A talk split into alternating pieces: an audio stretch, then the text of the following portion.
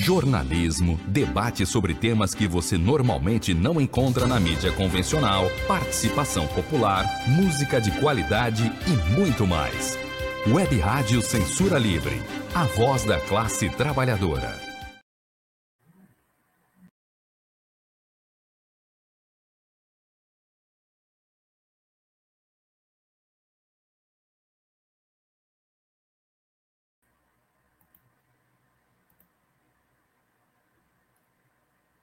Olá, eu sou Antônio Figueiredo e esta é a Web Rádio Censura Livre. Para você que está acompanhando pela primeira vez aí, muito obrigado pela sua audiência.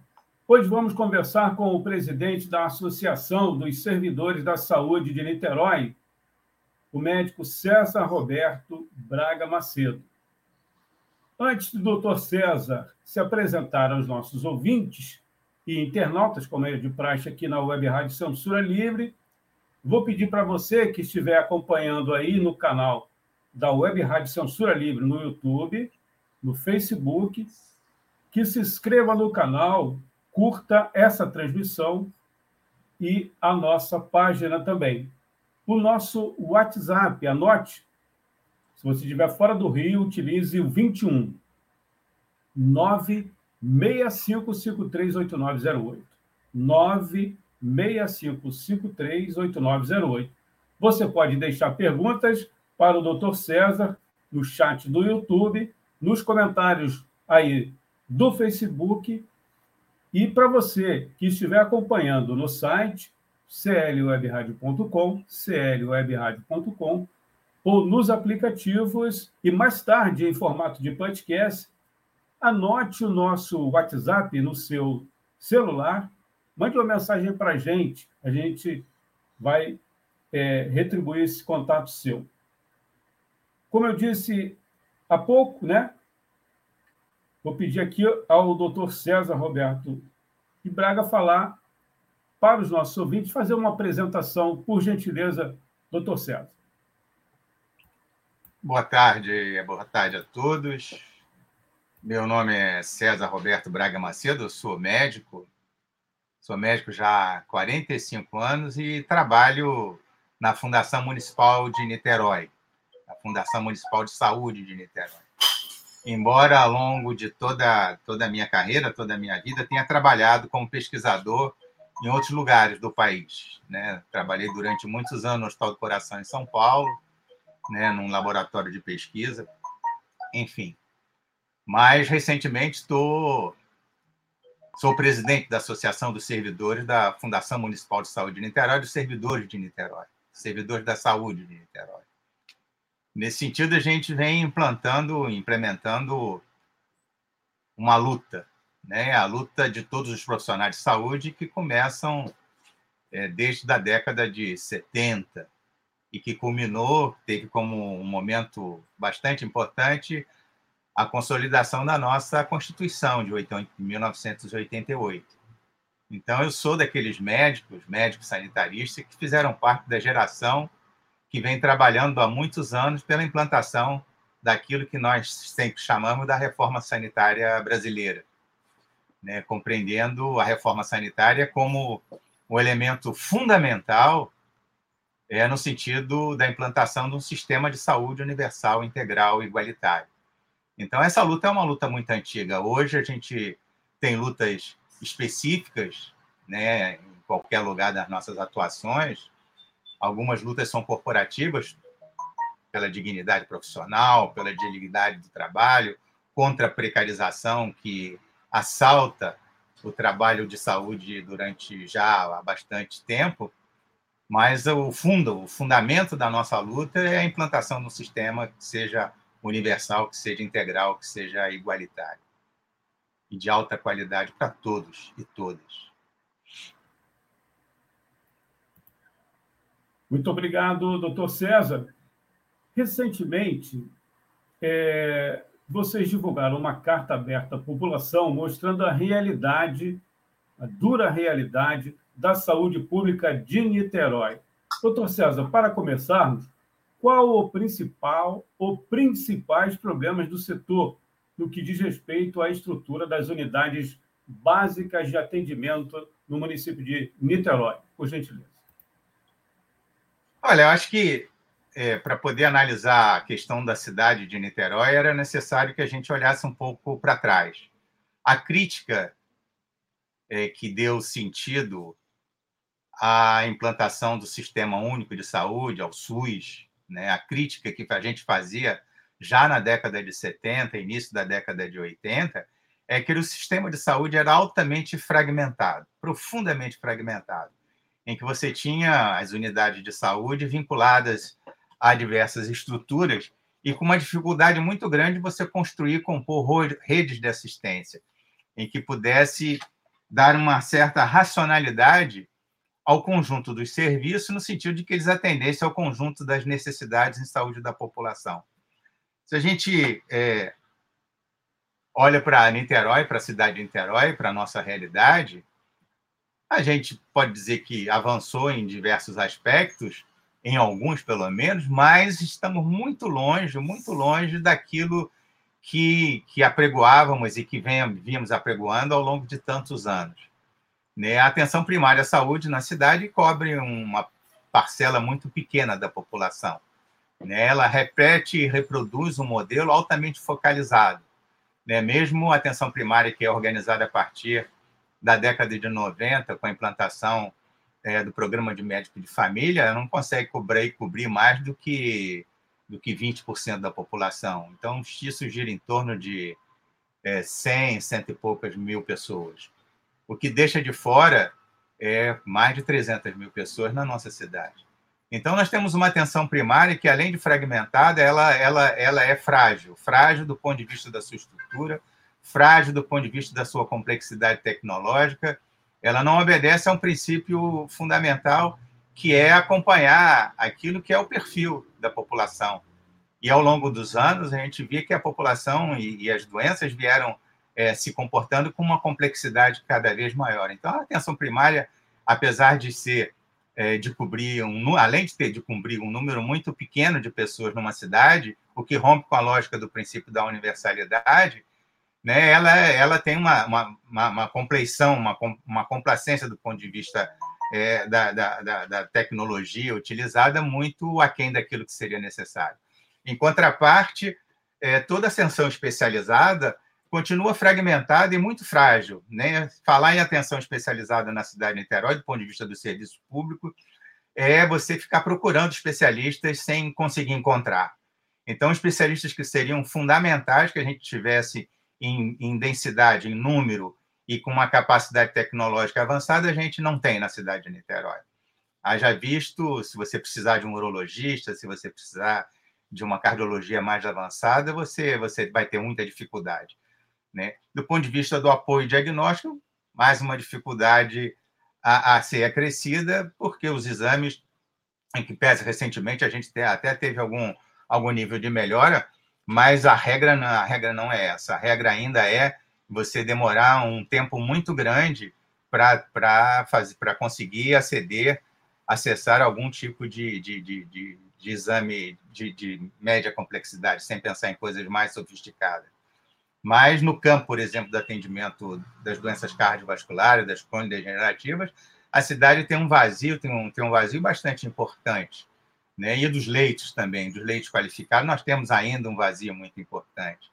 Haja visto que a complacência que o único hospital público com capacidade para atender, por exemplo, em hemodinâmica, pacientes com acidente vascular cerebral, ou então pacientes com infarto agudo de miocárdio, aquilo que é ofertado para a população é muito pequeno, né? E o que redunda na prática que a população ela acaba tendo que se deslocar para outros municípios do estado do Rio de Janeiro.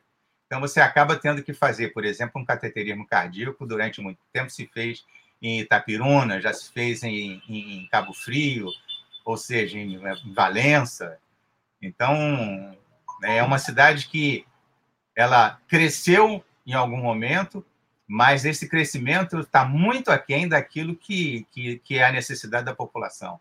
Né? E isso cria dificuldades bastante sérias. É uma cidade que não tem um conjunto de serviços, que não oferta um conjunto de serviços capaz é de atender a toda a sua população, né? Isso sem falar da população do nosso entorno, né?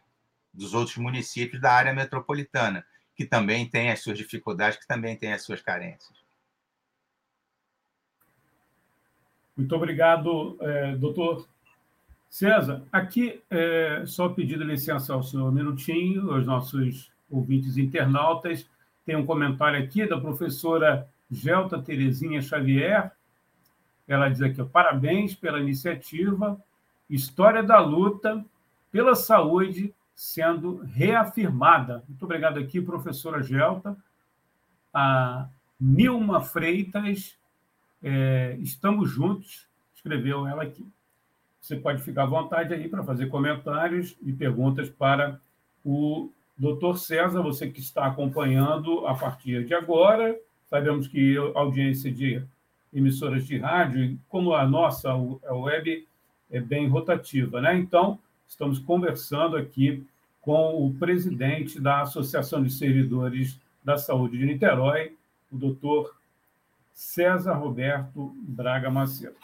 Doutor César, o senhor já falou na questão que seria a nossa pergunta aqui da produção dos hospitais municipais. Então, vou passar para a próxima, que o governo criou a Fundação Municipal de Direito Privado, dizendo que solucionaria a questão da contratação indevida de trabalhadores para o médico de família. Mas a solução não veio. Resumidamente, doutor César, poderia fazer uma análise da situação da assistência básica a partir dessa criação aí dessa fundação, por gentileza? Essa fundação é uma coisa estranha, porque eu me lembro que da década de 90, quando foi criada a Fundação Municipal de Saúde, que era uma fundação de direito público, e hoje, assim, é esdrúxulo imaginar que a Secretaria Municipal de Saúde ela tem duas fundações. Uma fundação que foi criada na década de 90, e a promessa de criação da Fundação Municipal de Saúde era exatamente essa, né? Vamos criar uma Fundação Municipal de Saúde porque a estrutura fundacional vai permitir ao governo municipal uma agilidade maior do ponto de vista da contratação, do ponto de vista de você ter uma base salarial digna, do ponto de vista de você ter uma flexibilidade maior do ponto de vista gestor. Essa era a promessa de uma fundação que foi criada na década de 90. Né? Hoje, se cria uma nova fundação, e que, na verdade, significa uma duplicação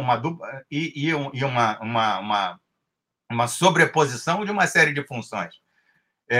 A diferença da fundação chamada FESaúde, né, ela também é uma fundação pública, né? Só que ela é regime, ela é regida, é uma fundação de direito privado, né?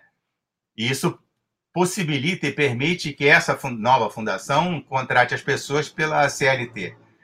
Então, assim, essa é um pouco a diferença, né, do ponto de vista da estrutura fundacional e da flexibilidade que ela teria com relação à outra fundação, não tem muita diferença. Então, o que acontece na prática é que você tem uma sobreposição de estruturas, né? Duas estruturas gestoras para compartilhar. Na verdade, isso acaba fragmentando mais ainda os serviços, porque o que fica dentro da Fundação Municipal de Saúde de Direito Público e o que vai para a Fundação de Direito Privado, sabe? Não tem isso, não tem lógica e não tem sentido, né? Isso vem tentando, na verdade, o grande argumento que eles utilizam é que tentar justificar ou, então, resolver um problema que foi criado pela própria Secretaria de Saúde na década de 90, quando foi criado o Programa Médio Família. Naquela época, os profissionais do Programa Médio Família eram contratados por associação de moradores. Já se utilizava a figura da terceirização.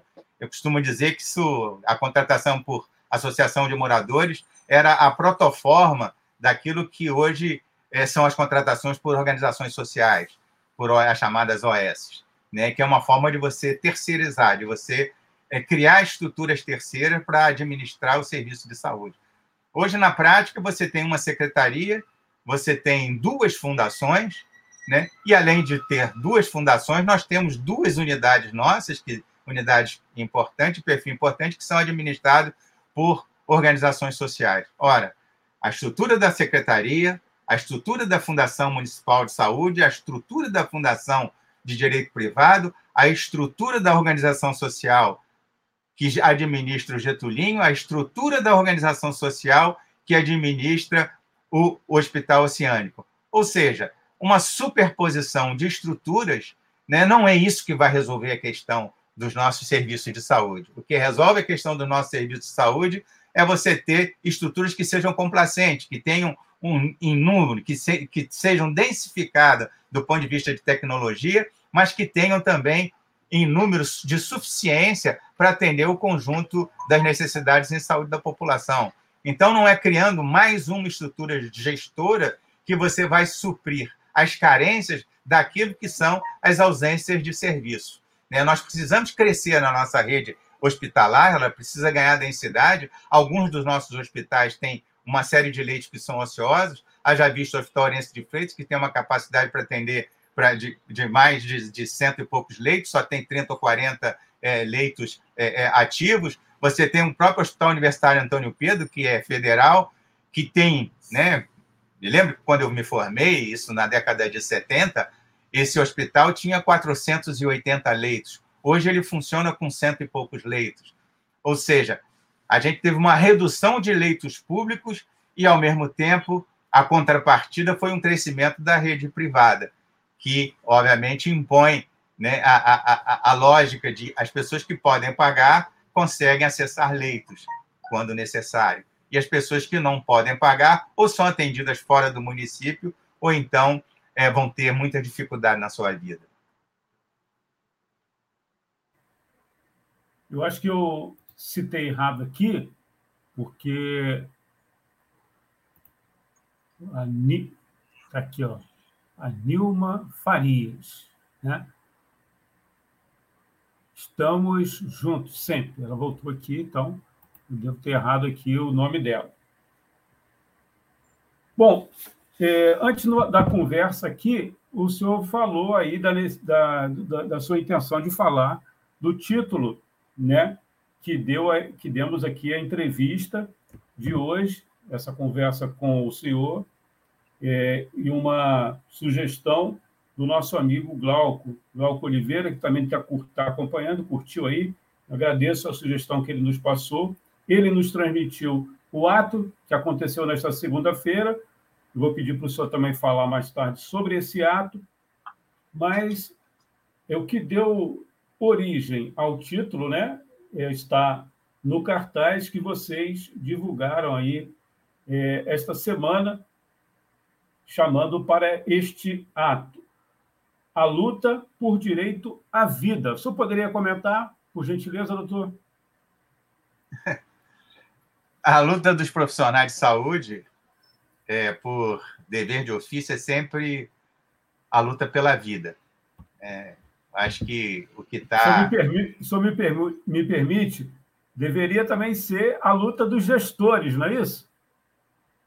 Essa é uma luta de toda a sociedade, né? E aí, quando eu digo por dever de ofício, é porque esse é o nosso trabalho, né? Defender a vida, né? Onde quer que ela esteja. Né? Defender a vida quando atendemos as pessoas num ambulatório, defender a vida quando estamos numa unidade, num módulo do médico de família, defender a vida nas urgências, defender a vida de um paciente acamado, de um paciente internado, de um paciente que esteja sob atendimento domiciliar, enfim. Essa é a nossa tarefa. E, obviamente, os gestores, eles teriam que estar imbuídos do mesmo sentido, né? Incorporados dentro da mesma lógica, né? E que muitas vezes, né, por mais que expressem eventualmente muita boa vontade, né, acaba acontecendo uma certa mescla, uma certa mistura e uma certa confusão do ponto de vista da compreensão. Isso que acontece em Niterói, que aconteceu com relação a esse exemplo que a gente estava comentando bem há pouco, com relação à criação de uma nova estrutura. Ora, Niterói não precisaria de uma nova estrutura, de uma nova fundação para administrar os serviços que já são administrados pela Secretaria Municipal de Saúde, mesmo aqueles serviços que passaram a sua administração para organizações sociais. Não é possível que a Fundação Municipal de Saúde ou a Secretaria Municipal de Saúde não tivesse densidade do ponto de vista técnico, do ponto de vista da sua capacidade operacional e gestora para administrar esse conjunto dos serviços e ter essa compreensão. Niterói não é uma cidade tão grande assim, é uma cidade de 130, embora tenhamos 513, 520 mil habitantes, é uma cidade de 130 quilômetros quadrados, 136 por aí. Então, não é uma cidade espacialmente tão grande que você precise criar estruturas que se desloquem dentro do tempo e do espaço para outros lugares, para facilitar a questão da organização e da administração e tudo mais. Não é esse exemplo da nossa cidade. As coisas são muito, muito próximas. Então, era necessário que a própria secretaria ou a própria fundação, que foi criada na década de 90, tivesse densidade tecnológica, tivesse densidade do ponto de vista da sua capacidade gestora e não compartilhasse isso com outras estruturas, né? Que você acaba, e que na prática é isso que acontece, duplicando estruturas desnecessariamente, quando você precisaria criar uma racionalidade, né? Ter um sentido, dar um sentido a ela. Agora, assim, Niterói vem vivenciando, ao longo de tantos anos, um processo de precarização daquilo que é fundamental, né? Não existe serviço de saúde sem profissionais de saúde, e sem profissionais de saúde que sejam incorporados dentro de uma mesma lógica, dentro do mesmo sentido que a gente estava conversando há pouco. Profissionais de saúde totalmente, né, fortemente imbuídos no sentido da defesa da vida, fortemente imbuídos no sentido de que a saúde é um direito de todos e um dever do Estado, fortemente imbuídos no sentido de que nós, os profissionais de saúde, é que somos os garantidores do direito. Nós trabalhamos no sentido da garantia do direito à saúde, nós trabalhamos no sentido da garantia do direito à vida. No entanto, nem sempre essa garantia do direito à saúde ou do direito à vida nos é dado como profissionais. Trabalhamos, na maior parte das vezes, em condições muito adversas, né? E isso é muito complicado, porque somos obrigados a trabalhar, muitas vezes, sob tensão, sob tensionamento da ausência de estruturas ou de recursos operacionais que facilitassem o nosso trabalho e que dificultam, obviamente, e trazem, aportam um conjunto de sofrimento maior à população e, obviamente, esse sofrimento também dos profissionais. A precarização que existe na cidade de Niterói dos profissionais de saúde é uma precarização intencional, né? Para vocês terem uma ideia, né, de 6 mil e qualquer coisa profissionais de saúde, nós temos 1.600 profissionais que são estatutários, são os profissionais que foram concursados ao longo da vida da Fundação Municipal de Saúde. No entanto, nós temos 1.880 a 2.000 profissionais que são contratados como RPA, como se fossem autônomos, né? Temos 1.770 profissionais que ainda vivem, inclusive os profissionais do Programa Médico de Família, né? Que eles foram, vou chamar de, entre aspas, premiados, eles tinham contratos terceirizados via Associação de Moradores.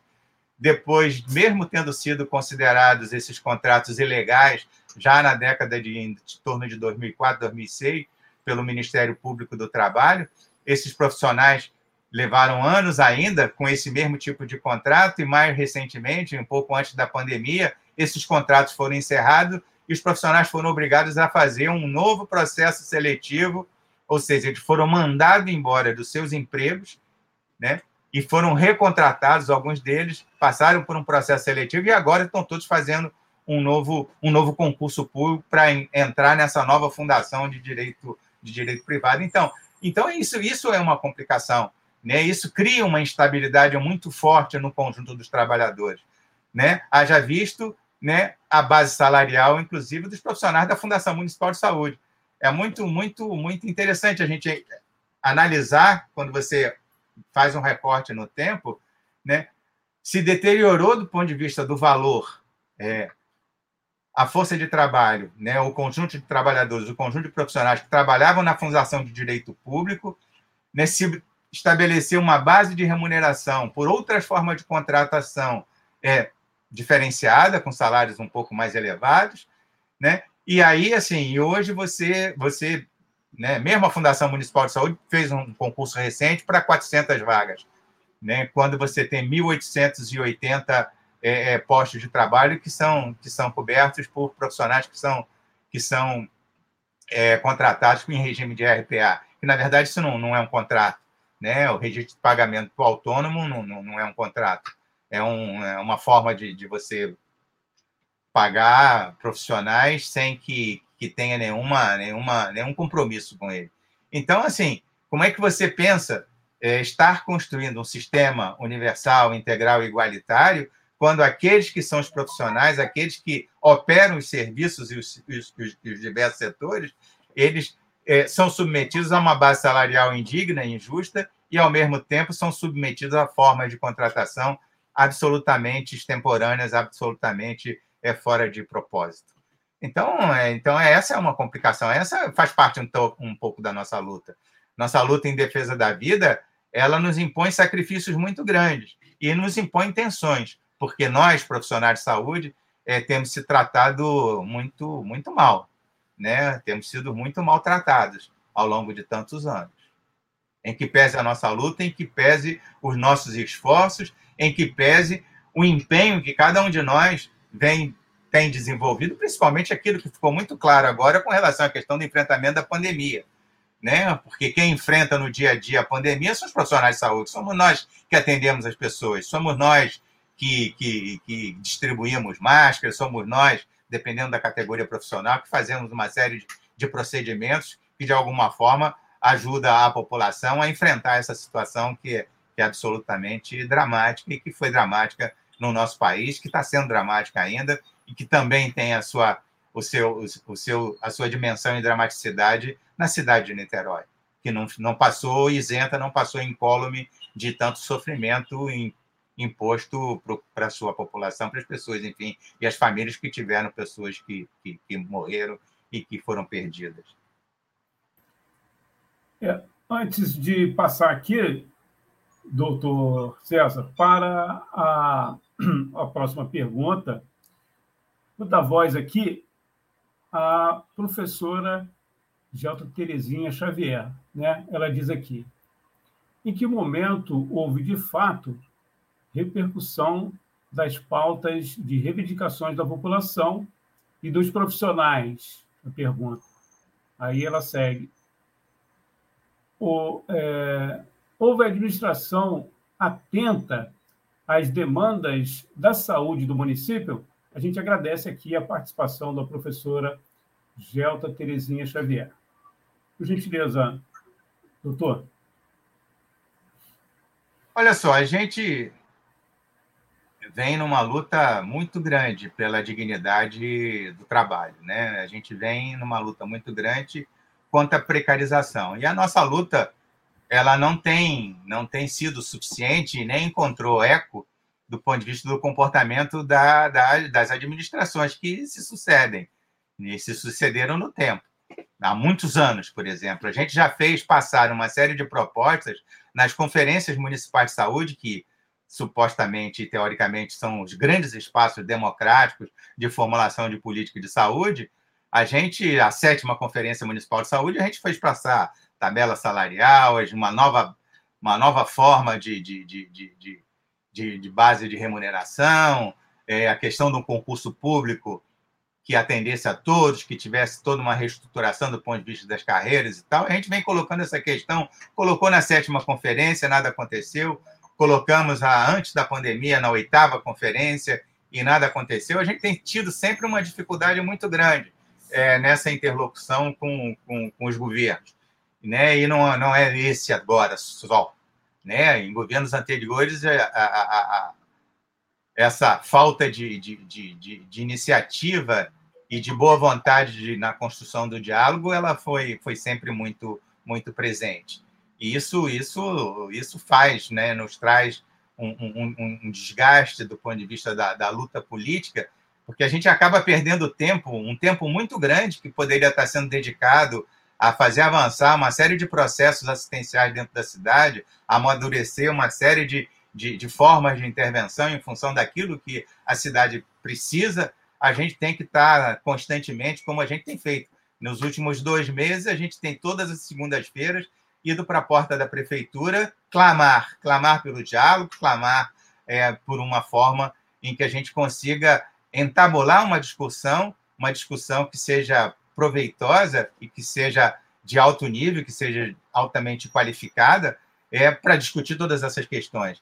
né? Não faltaram documentos. A gente escreveu várias vezes, a gente escreveu planos, escreveu uma série de documentos para o poder público, né? No governo anterior era a mesma coisa, né? A gente nos últimos anos, a gente nunca foi recebido por nenhum prefeito, a gente nunca teve o ar da graça de ter tido a boa vontade de nenhum prefeito nos chamado para poder conversar.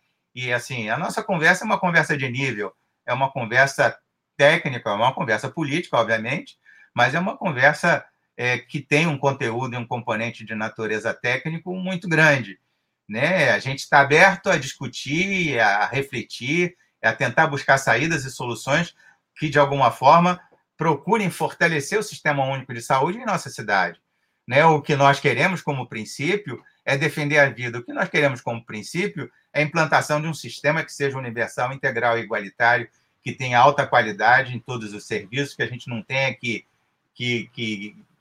estar encaminhando pacientes para fazer exames fora da cidade ou para fazer radioterapia fora da cidade ou buscar qualquer outro tipo de... Não tem sentido numa cidade como Niterói você ter que promover e obrigar as pessoas e os pacientes a terem um deslocamento tão grande para outros lugares em busca de um atendimento mais qualificado.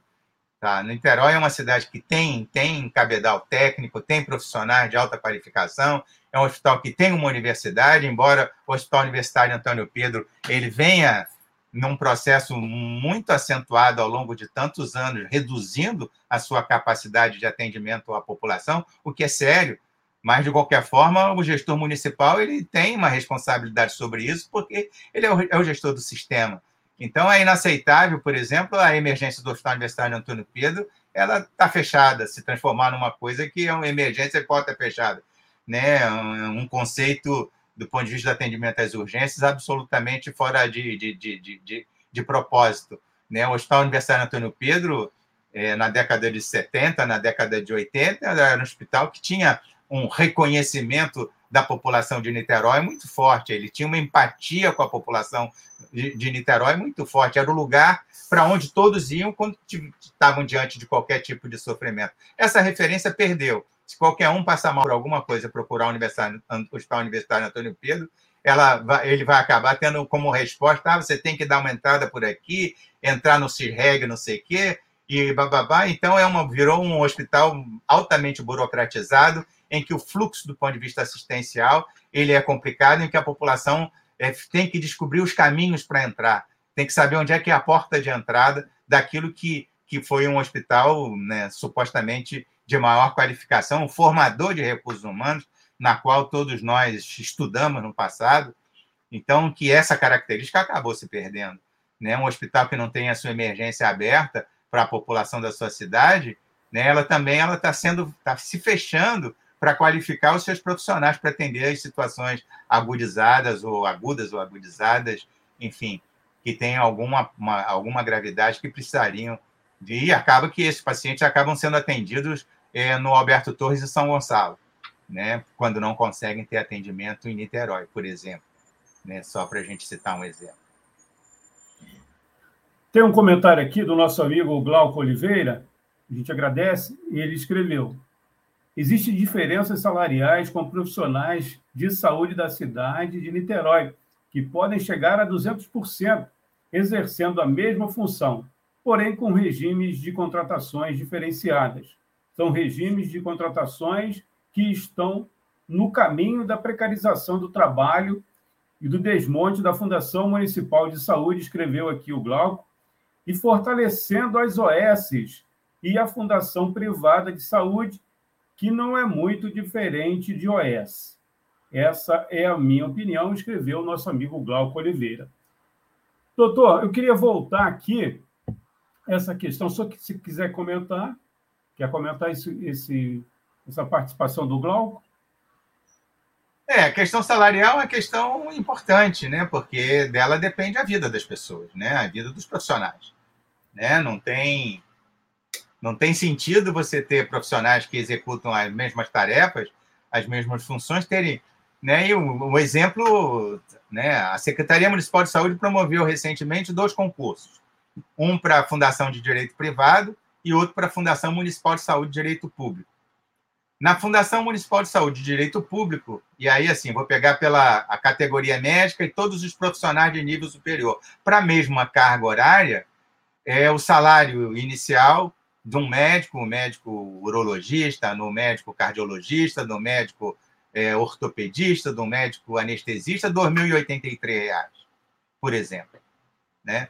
No mesmo concurso da Fundação de Direito Privado para um médico com a mesma carga horária, por exemplo, né? Só para pegar o exemplo de uma categoria, categoria médica, o salário chega a R$ 8.000 e se fizer 40 horas chega a R$ 13.000. Então, assim, né? O que a gente vê na prática é que a Fundação Municipal de Saúde, quando você propõe uma base salarial de R$ 2.083 para remunerar médicos de diversas especialidades, e, ao mesmo tempo, você faz um concurso para uma outra fundação da própria Secretaria de Direito Privado, que você propõe para a mesma carga horária, o mesmo tipo de trabalho, R$ 8.000 ou R$ 13.000, se forem 40 horas, enfim, significa que, na prática, você está querendo esvaziar a Secretaria, a Fundação Municipal de Saúde de Direito Público, né? Claramente é isso, né? Porque as pessoas fazem concurso porque fazem, mas, no fundo, mesmo essas 400 vagas que foram disputadas para a Fundação Municipal de Saúde, elas dificilmente vão ser preenchidas, porque não consigo imaginar que os médicos, como profissionais, vão se comprazer de trabalhar com uma base de remuneração tão aviltante e tão aviltada. Então, isso é uma questão séria, né? A Secretaria Municipal de Saúde, com duas fundações, praticando salários altamente diferenciados, ela vai ter que resolver essa questão. Isso tem que ser, né? Isso é uma questão estrutural. Ou qual é a palavra de ordem? Vamos sufocar economicamente a Fundação Municipal de Saúde, embora ela tenha sido criada na década de 90. Aliás, quem fez parte do processo de criação da Fundação Municipal de Saúde foi o Gilson Cantarino, né, que foi secretário, que morreu recentemente, foi uma das pessoas que, naquela época, advogava a necessidade de termos uma Fundação Municipal de Saúde de Direito Público, porque ela ia trazer leveza, ia trazer flexibilidade de contratação e uma facilidade maior do ponto de vista da gestão, uma qualificação maior, e o que acontece hoje é que se está sufocando essa estrutura. E, olha, você sufoca a estrutura sufocando as pessoas que trabalham dentro dela. E a forma de você sufocar as pessoas que trabalham dentro dela é você estabelecer uma base de remuneração que seja absolutamente indigna e absolutamente injusta, e não criando nenhum horizonte para que novos técnicos, novos profissionais venham fazer parte dos seus quadros. Isso está muito claro, né? O que a gente chama de desprofissionalização. Está acontecendo com a Fundação Municipal de Saúde, que ela vem sendo desprofissionalizada de uma maneira sistemática. Os profissionais que ainda estão são os profissionais de carreira antigo, que ainda guardam dentro de si uma relação de afetividade muito forte com essa estrutura. Por quê? Porque eles vivenciaram, a partir dessa estrutura, o processo de construção do Sistema Único de Saúde em nossa cidade. Então, é como se pegar as pessoas altamente compromissadas com o público e sufocasse essas pessoas e empurrasse os novos para que elas viessem a contemplar e, enfim, e buscar formas de trabalho dentro da iniciativa privada, ou então formas privadas de contratação, como são as organizações sociais, por exemplo, que hoje povoam o universo do sistema público de saúde também. Nós estamos aqui encaminhando para o final desse bate-papo, já deixando aqui um convite para uma próxima oportunidade, doutor César Roberto Braga Macedo. O doutor César é presidente da Associação dos Servidores da Saúde de Niterói. Essa entrevista vai ficar gravada aqui na nossa página do Facebook, no canal da emissora no YouTube, e também a gente disponibiliza nas nossas redes sociais, em formato de podcast, e também no nosso site. Doutor César, nesta segunda, a associação fez um ato em frente à prefeitura pela retomada das negociações com o governo. Como está a situação junto ao Executivo? Olha só, essa manifestação da segunda-feira foi exatamente para a gente retomar esse processo. A gente teve uma outra audiência com o secretário Rodrigo Oliveira e o secretário Bira Marques, que é o secretário da Secretaria Executiva do Governo, isso tem mais ou menos quase um mês atrás. Nessa ocasião, a gente implantou o que a gente chamou de mesa permanente de negociação. Só que a gente teve uma primeira reunião em que a gente colocou com clareza o conjunto das nossas demandas, né, das nossas reivindicações, isso ficou bastante claro, e já era, né, do nosso ponto de vista, já estava bastante claro por conta dos diversos documentos que a gente vem colocado. A gente já vem discutindo a necessidade do chamado reconhecimento de mérito, né? O reconhecimento de mérito seria, né, isso aí tem dois horizontes, reconhecimento de mérito é reconhecimento dos profissionais do Programa Médico de Família, né, dos profissionais que muitas vezes têm 5, 10, 15, 20 anos, né, mesmo que tenham sido contratados por associações de moradores, são profissionais que prestaram toda a sua atenção para a cidade. Então, a cidade precisaria ter algum tipo de reconhecimento com relação a esses profissionais.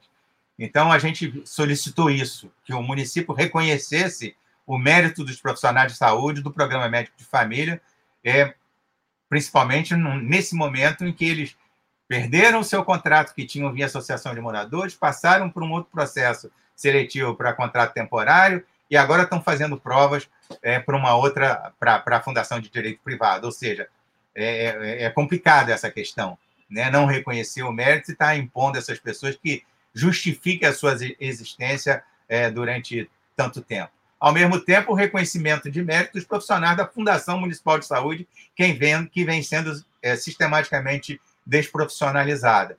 Isso significa reconhecer o mérito das pessoas que estão no seu dia a dia, há 20, 30, 40 anos, alguns, construindo o SUS na nossa cidade. E, ao mesmo tempo, recentemente, essas pessoas foram as pessoas que enfrentaram a pandemia na nossa cidade, enfrentaram todas as vicissitudes de uma doença nova que tem nos trazido bastante sofrimento e bastante problema. Enfim, só que depois dessa primeira reunião, a gente levou quase um mês para ter uma segunda reunião, e ontem a gente foi cobrar da Secretaria de que essa mesa avançasse na direção de ter uma mesa permanente de negociação. Significa que ela construa uma periodicidade de discussões, que a gente consiga aprofundar uma série de discussões, né? Colocar em cima da mesa, e não ficar um mês você faz uma reunião, vamos pensar, vamos discutir internamente, e aí remarca uma reunião e a gente fica esperando eternamente. Não pode ficar esperando eternamente, né? Então, o que a gente foi fazer na segunda-feira foi cobrar que o município agendasse e marcasse essa segunda reunião da mesa de negociação. Isso foi feito.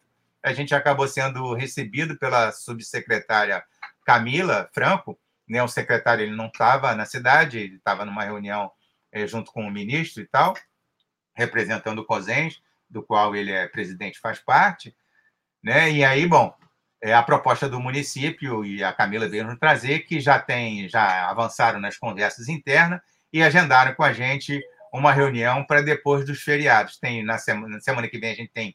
Na segunda-feira é no dia 15 de novembro, na outra semana, segunda-feira, que são os dias que a gente sistematicamente tem ido à porta da prefeitura, é o dia 22 de novembro, que é um dia de festividade por conta da cidade. Então, a gente está com um agendamento feito para o dia 23 ou 24 de novembro ainda. Então, enfim, é claro que isso ainda nos empurra para um pouco mais distante, mas a gente tem boa vontade. O que importa para nós é que o município se disponha a sentar, conversar e consiga trazer propostas. O que a gente quer são propostas concretas que a gente possa debater em cima de questões bem concretas. Eu já agradeço aqui a sua presença aqui na Web Rádio Censura Livre, doutor César. E deixo aqui a última pergunta, né? Na verdade, se eu quiser comentar algo que não mencionamos aqui nas nossas perguntas, só pode ficar à vontade, por gentileza.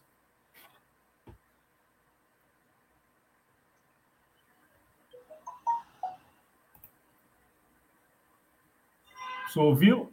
Não ouvi a pergunta. Não, na verdade, não é uma pergunta, né? É só uma... Se o senhor quiser mencionar alguma coisa que nós não citamos aqui durante nosso bate-papo.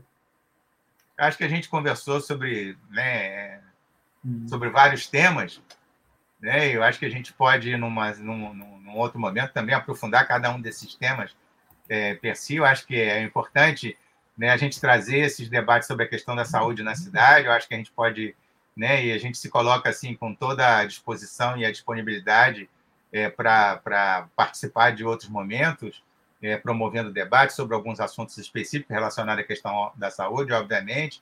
Hoje a gente fez um enfoque bastante geral, mas a gente pode, num determinado momento, tentar aprofundar qualquer uma dessas características, né? Eu acho que tem questões que são muito importantes. É importante, por exemplo, que a cidade conheça o seu plano, o Plano Municipal de Saúde, o que o município está pensando em propor para essa cidade, e acho que a gente pode tentar, eu acho que seria interessante se propor, né? E aí deixo aqui como proposta para vocês da rádio, Antônio, propor um debate entre nós, né, os servidores e o próprio município, sobre questões que são muito importantes para a cidade. A questão do plano municipal ela é chave, porque ela define o destino da própria organização do processo assistencial dentro de um determinado período de tempo.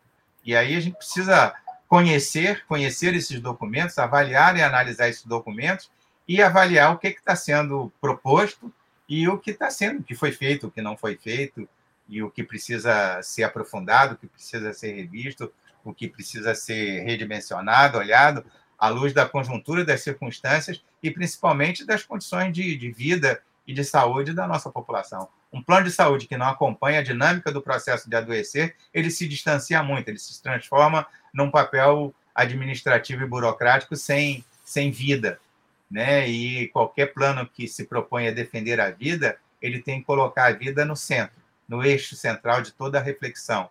E, obviamente, a discussão da vida, no caso da saúde e da doença, passa por uma reflexão aprofundada de como as pessoas vêm adoecendo e vêm sofrendo as suas diversas circunstâncias do adoecimento dentro dessa cidade, como é que ela dá conta disso, né? Para todos, né? Para todos. Não seja só você ter um atendimento de alta qualidade para aqueles que podem pagar, mas o SUS ele não cria essa distinção. O Sistema Único de Saúde ele é um sistema universal por princípio. Ele precisa ser universal por princípio. A atenção primária ela precisa ter uma dimensão que cubra todo o conjunto da população, e não só ser uma prática focalizada, cobrindo 20%, 20 e poucos por cento, 30% que seja da população, porque, na prática, isso deixa um número bastante acentuado de pessoas fora do processo assistencial, numa predisposição, num pressuposto que muitas vezes não é real. Imaginar que as pessoas que não tem médico de família ou que não tem unidade básica e tal, pode ser atendido por um plano de saúde, né? Na verdade, não é essa a questão, não é isso que está escrito na Constituição. O fato da saúde ser um direito de todo e um dever de Estado impõe ao Estado que dote o conjunto das suas estruturas de capacidade assistencial necessária e suficiente para cobrir todas as necessidades sociais e saúde da nossa população. Isso que é a questão mais importante. Então, não sei se está na hora de eu me despedir já. Então, já deixo aqui... Não, só fica à vontade. É só dizer aqui, em nome da Web Rádio Censura Livre, que a proposta já está aceita. Agora, vamos tentar fazer o contato com a parte do governo, certo? Certamente. Aqui está na tela o número do WhatsApp da Associação dos Servidores da Saúde de Niterói, 21 é o DDD 992 25 0802. 992 25 0802. O telefone aí, o WhatsApp da Associação dos Servidores da Saúde de Niterói. Agradecer aqui, só para fechar, a participação aqui da professora Gelta e também ela escreveu aqui isso. Perseverança é a principal característica do grupo. Parabéns pelas lutas. A professora Gelta escreveu aqui. E também... Agradeço à professora Gelta pela consideração. E também parabenizando aqui a Renilda Caldas. Isso? Excelente fala aqui para o senhor. E até uma próxima oportunidade. Muito obrigado. Obrigado pela oportunidade de poder vir estar na tua rádio e falando. Na nossa rádio. Na nossa rádio, a Rádio do Trabalhador, tá certo. Isso. Tá bom? Muito obrigado aí pela sua participação. Até uma próxima oportunidade. Como eu falei, essa entrevista fica gravada na nossa página, no Facebook, no canal da emissora, no YouTube. A gente também vai disponibilizar no site e também em formato de podcast. A gente volta numa próxima oportunidade, quem sabe no debate aí, né, com a Associação dos Servidores da Saúde de Niterói e o Executivo Municipal da cidade. Muito obrigado.